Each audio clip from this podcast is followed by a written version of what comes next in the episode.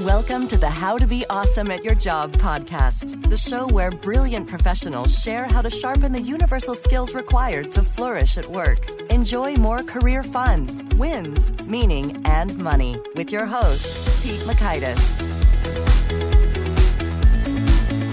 Hello, and thanks so much for joining us here for episode 409 with Jesse Newton. Jesse's talking about how to crush complexity to bring about simplicity and enjoy the benefits that it yields. So you'll learn one, the five factors that drive organizational complexity. Two, some key questions that clarify what's truly important.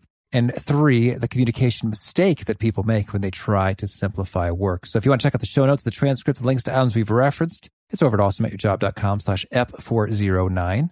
And here's Jesse's story. Jesse Newton is the author of Simplify Work, Crushing Complexity to Liberate Innovation, Productivity, and Engagement. He's the founder and CEO of Simplify Work, a global management consulting firm that helps organizations throw off the shackles of debilitating complexity and reignite top performance. His clients include McDonald's and PepsiCo. And prior to launching Simplify Work, Newton was a senior member of Booz & Co.'s organization change and leadership consulting practice. And he also spent a number of years consulting around the world with Ernst & Young's people and organizational change practice. Big thanks to Jesse for sharing his wisdom with us. And big thanks to our sponsors. Check them out.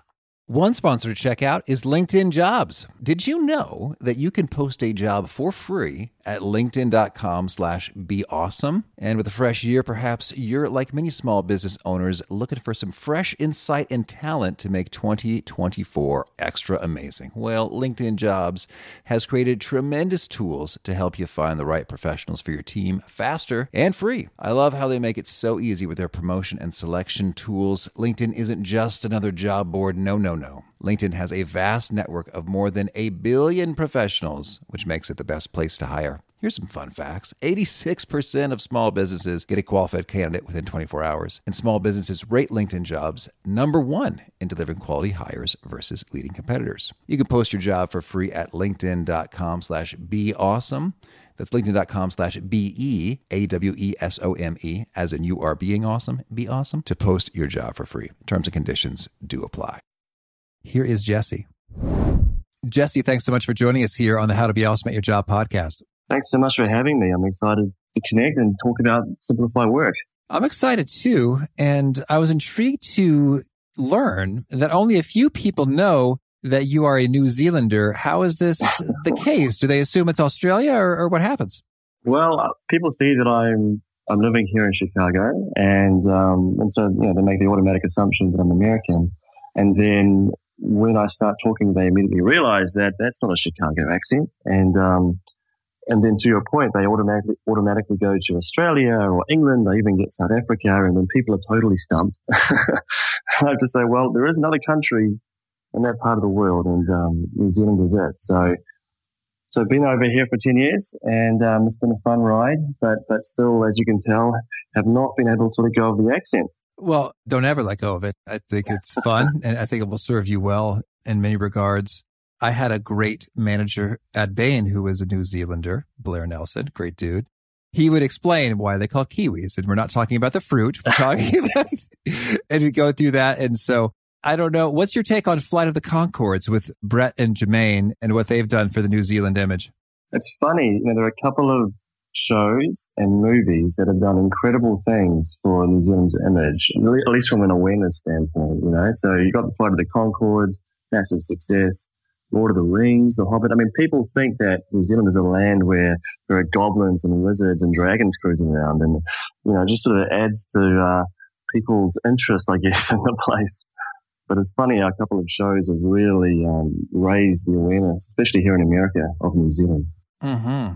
Well, we saw Brett and Jermaine live when they were at Millennium Park in Chicago, and mm. that was fun. So, so yeah, I think in addition to all these goblins and creatures, it's a land of hilarity and very creative music. So we'll give you that one too. I'll take it. I was actually at that performance too. I thought it was a lot of fun. Oh, no, good.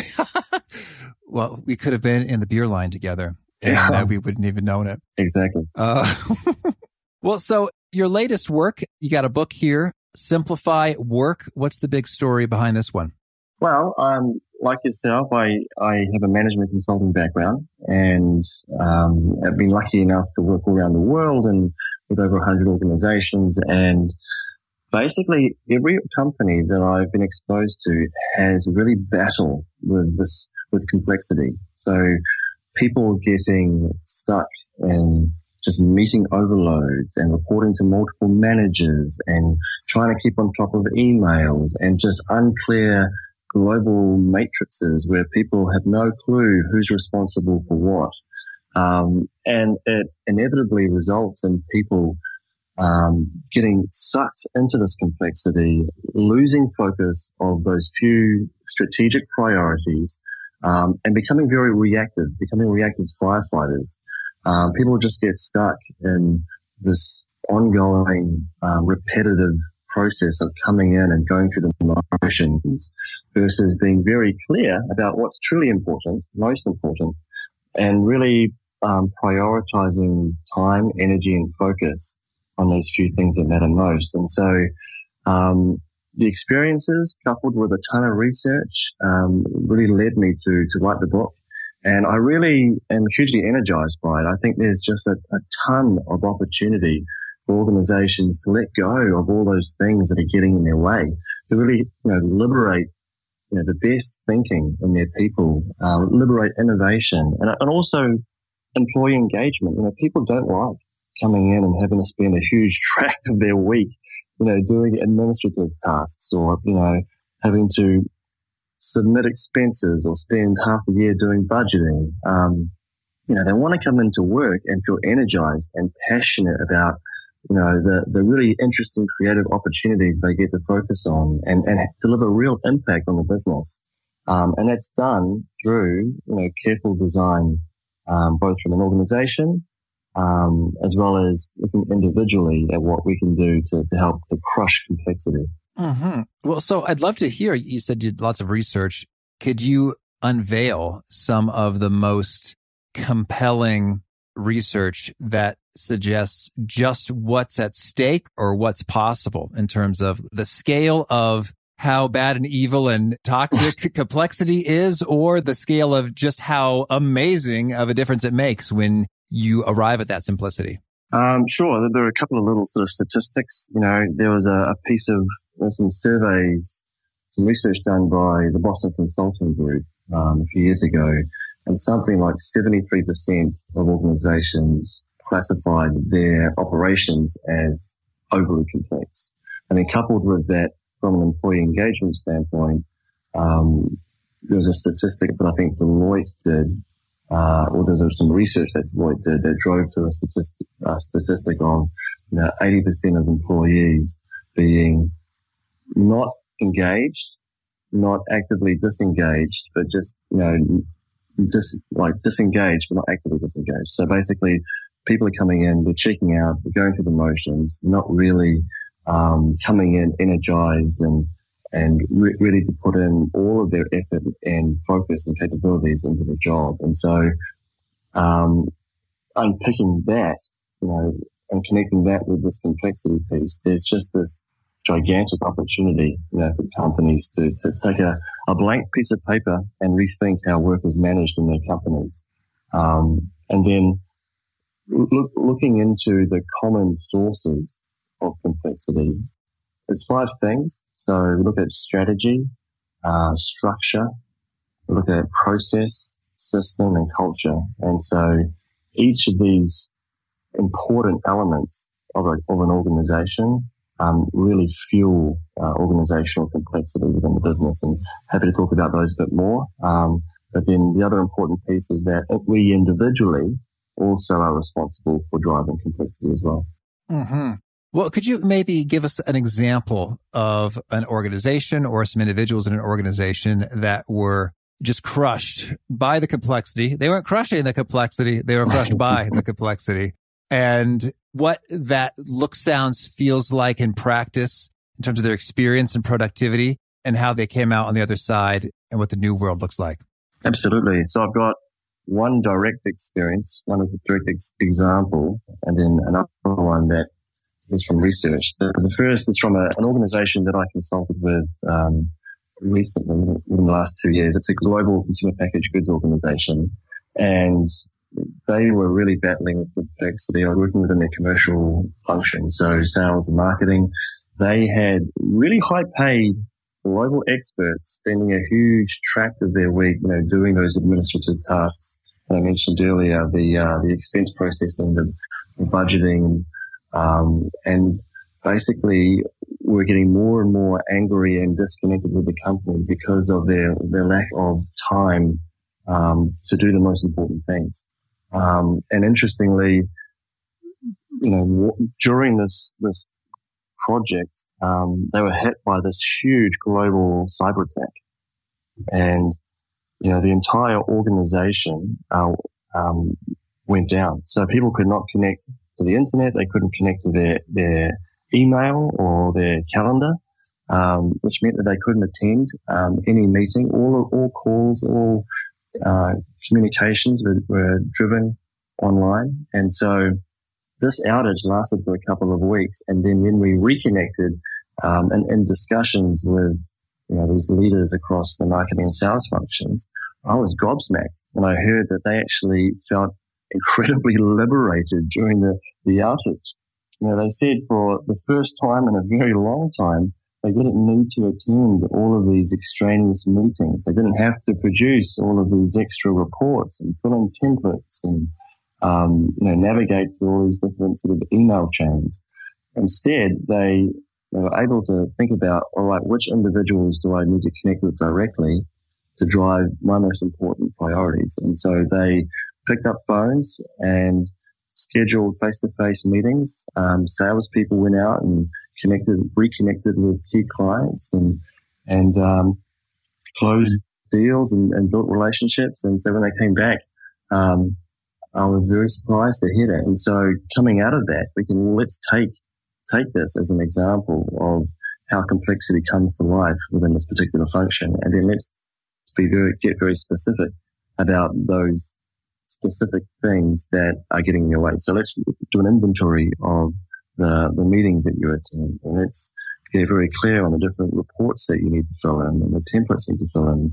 You know, how much time are you spending on each of these different activities? And then let's be very um, creative in how we remove those things or redesign, you know, how you get your, your, your work done so that those other extraneous things are minimized or handed to a different group, um, or, you know, other ways of basically helping them to, to get more focused on those most important priorities. Mm, very cool. Thank you. And the second piece was, was, um, was Apple. You know, there's a great example of when Steve Jobs re-entered Apple, uh, in 97. Um, you know, he's, he was, he's famously, um, focused on simplicity and you see that in the design of the products, but organizationally, he also drove simplicity. And so when he joined, rejoined Apple, there was something like 26 products at Apple.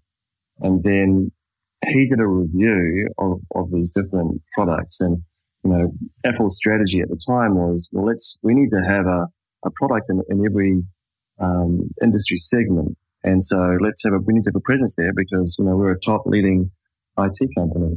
Uh, when he joined and, and did the review, he funneled that down to about six products. So from 26 to six. And the focus shifted from presence in all of these different um, industry segments to let's make the best products um, that are going to change the world. And so that um, transition to a few enabled the organization to focus. Um, and so his guiding orientation around um, focus on, and then top quality really drove that transformation of Apple, which then you know, has led to the company becoming incredibly successful. So a couple of quite, quite different examples there on the power of that simple focus. Mm-hmm. Well, so could you orient us then? You've got five sort of drivers of complexity. If you were trying to bring about some simplicity you know, where would you start? Or since you're a good consultant, uh, you know all about the 80 20 principle in action. What would you say are the biggest drivers that really give you a, a whole lot of bang for your buck with regard to getting that simplification going with a modest amount of effort? Sure, sure. Um, the approach can be distilled into, into three simple steps. You know, really the, and the first is you've got to get clear on what's most important. And this could apply to an organization, it could apply to a, a function, a team, or an individual. Um, that, that first focus on, okay, let's take a step back and think about what are the true priorities. Um, you know, what are the few things that are going to deliver the greatest impact? And I think that's critical and it has to be there because without it, you know, you can't effectively prioritize. You can't say no to things without that clear understanding of, of strategic priorities. And so I, I would say that that first step is, is critical. Mm-hmm. Okay. And how do you do that well? Well, it depends on, on what part of the organization you're focusing on or whether it's individual. Um, but, you know, so if you're at an organizational level, it's, it's, it's strategy. So which, which products are winning, uh, which services are winning, um, you know, where is the organization going to win in the future? Um, it's those types of questions. You know, what are our best capabilities? How is the market evolving? Um, general, you know, strategy, strategy questions that you would expect at that level. Um, at an individual level, you know, so if it's someone sitting within a function, it's, you know, what are my priorities? What are the group's priorities for the year and how does that translate to me? Um, how can I deliver the greatest impact, um, relative to those group level priorities as well as the organizations, um, and then work backwards from that. So it's, it's, sort of answering those sorts of questions. Mm-hmm. Well, and could you offer a few more sort of sub questions, if you will, with regard to zeroing in on, you know, the group's biggest priorities and how you arrive at those? I guess sometimes the group knows it and they tell you, and sometimes they don't. and it takes a little bit more work to get there. And then at your own level, you know, thinking about how you can make the biggest level of impact that bubbles up to the group. Do you have any extra favorite clarifying questions? Like, um, you know, are you clear on the company's strategy, mission, and values? What is the purpose of your role? How do you contribute to the business's success? What are your priorities? I mean, I, I list out a, a, number of those types of questions within each of the areas. What, what I think would be more valuable to sort of get to your question is there's categories um, to focus on at the individual level um, which I talk about in the back end of the book. And, and those are really around you know, how do I reduce clutter? Um, how do I um, get clear on what's most important for me individually? How do I um, stop interruptions and distractions? Um, you know, how do I really nurture my own energy? Um, and how do I optimize email and meetings uh, and, and plan effectively? So those types of questions, I think, you know, given the context of this podcast, would, you know, would be quite helpful. Oh, absolutely. I love them all. Let's tick into each of them. How do we reduce the clutter? What have you found to be some best practices? Yeah, for sure. And um, so from a clutter perspective, it's, it's everything from look at your desk. You know, is your desk covered in paper? You know, spend, take time to, to get your desk clear. Um, look at your filing cabinet. Uh, you know, I used to be one of these people where um, I would put documents away um, that I think I'd get back to or that I think might be useful. But when you actually go through and, and do a, a review of all the paperwork you've got in the filing cabinet, you could probably get rid of 75% of it, which was certainly my experience, which is massively liberating. You know, just the, just having a clear desk, having a clear filing cabinet enables you to think more clearly. And, and likewise with all of the documentation on your, on your laptop, on your hard drive. Um, is it a spaghetti of different folders with, with numerous documentation? You know, go through and actually cull all those things uh, that you don't use and, and, make it really clear um, how to access the, the, bits of information you use all the time. And so clutter um, is a big deal. I'd also encourage people to, to look at like clutter in their own personal environment. You know, that go into your wardrobe and look at your clothing and, you know, I still also have shirts that I would think I would wear at some point, but never actually did. And so just get rid of it. There's, there's a lot of value behind this whole, this minimalism movement that has um, become quite popular. You know, it is very liberating to, uh, to get rid of all of the extra unnecessary stuff. And then, um, you know, this, this getting clear on what's most important at the individual level. It's two, there's two parts of it. So obviously we talked a little bit about work and you know your role within an organization. But what I say in the book and what I encourage is that get really clear on what's most important to you, um, you know, from a personal perspective. And so whether it's family or health or religion or you know whatever it may be, um, but get clear on both, both your personal and then uh, work priorities and then organize your time around it so that you're optimized for both. So you're, you're basically um, focusing all the time that you have during the day and week um, on those activities that are most important to you, which leads into the third piece around planning. You know, uh, probably one of the, the greatest things that an individual can do to crush complexity is to plan effectively. Um, you know, be very disciplined about your calendar and carving out time, um, you know, to, to think and to collaborate, to respond to emails, to, um, to attend the most important meetings. Um, but then also spend time with kids or do, you know, whatever you want from a health perspective, etc., etc. So being very disciplined about managing your calendar is also really important. Um, the avoiding distractions and interruptions. You know, we are so, our phones are like magnets. We're just drawn to the phones. We've, we've built these habits around needing to check our phones every, you know, few seconds, let alone minutes. And, um, during the day, if you're, if you're trying to do something that requires deep thinking, um, you know, work that is innovative or if you're trying to solve some problem, um, it really impacts your productivity when you're, you're being interrupted uh, by, by a WhatsApp message or a Facebook post or a LinkedIn message. Um, and it takes energy to regain that deep focus. And so one of the suggestions is, you know, be very clear about when you do your best work or um, how much time you think it's going to take to produce a piece of work that requires that deep thinking, and then shut off all the distractions and interruptions. Turn off your browser, even turn off your email. You know, put your phone upside down and put it on silent, but allow yourself to really focus uh, on that most important activity. Um, optimizing email and meetings is another one. Um, you know, from an email perspective, one of the causes of people becoming overly reactive is just the needing to respond to the latest fire or being having to keep up with these huge email chains. Um, and one suggestion is, you know, one email, one action. So don't just uh, continue to, to, manage email during the day. Carve out time um, to manage email during the during the day. So it could be every two hours or every three hours or whatever it may be. Um, but, they, but don't allow email to continue to interrupt you during important work. And then when you're dealing with it, um, act on it in the moment. You know, if you can respond uh, immediately, do so. If you think the email is going to require more time, um, whatever it may be, then, then create that time in your calendar and be disciplined about going back to that. Um, but one of the things, you know, that contributes to people becoming overwhelmed is that they lose track of all of these different emails that they're supposed to respond to and they forget about some and, you know, they, they become increasingly reactive versus in control.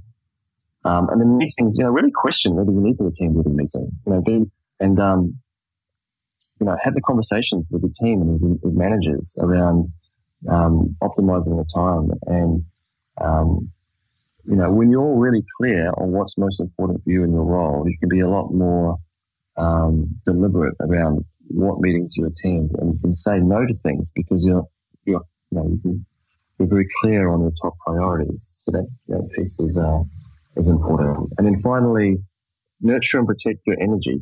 You know, I don't want to sound too philosophical or um, like a Buddhist monk, but I mean, there's a lot of um, value in meditation.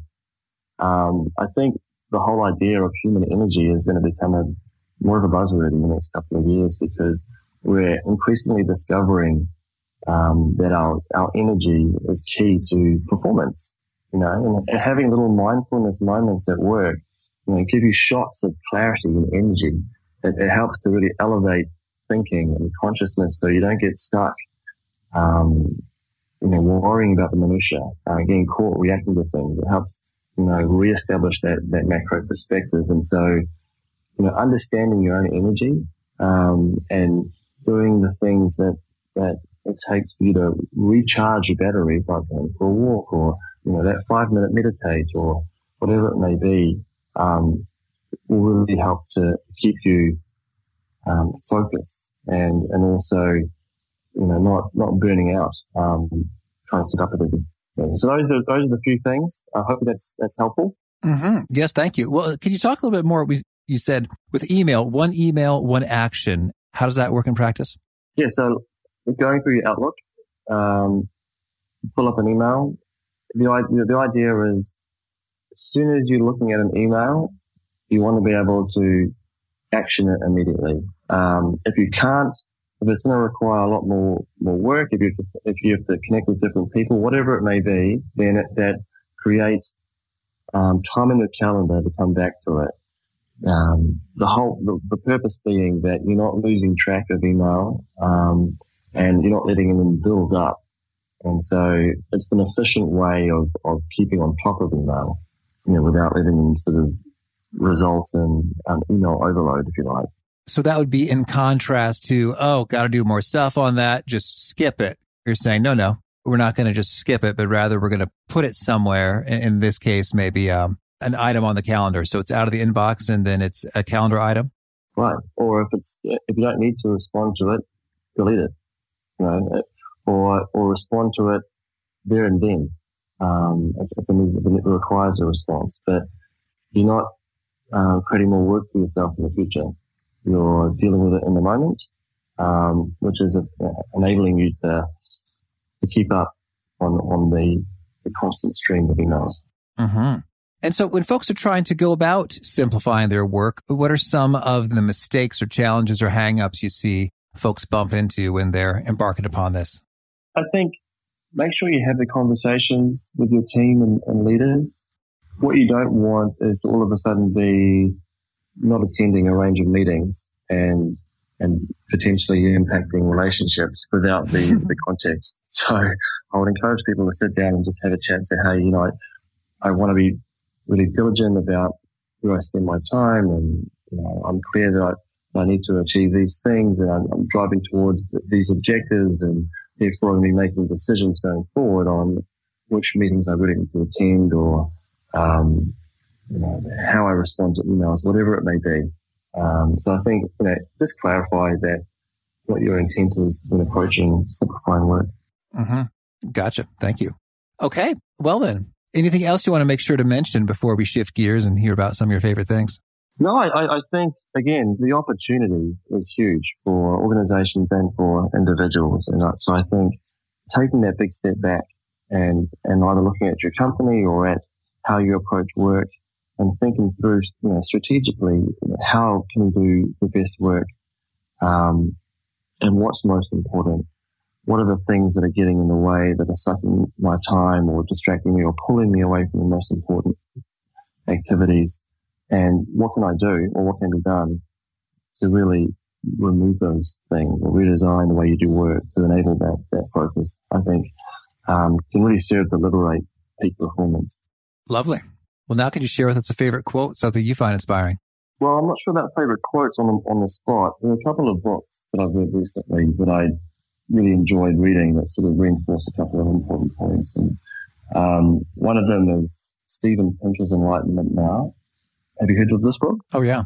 Yeah. So I, I'm the eternal optimist and um, have always felt that the world is getting better. And it was just wonderful to read that book and, and to see the facts and data behind how we are actually as a society improving. I think, um, you know, from a organizational maturity perspective and, and you know, work, simplify work, I think it continues to sort of build on that idea of, of improvement, of progression. You know, we, we are now finally moving away from you know, 20th century ways of, of managing work.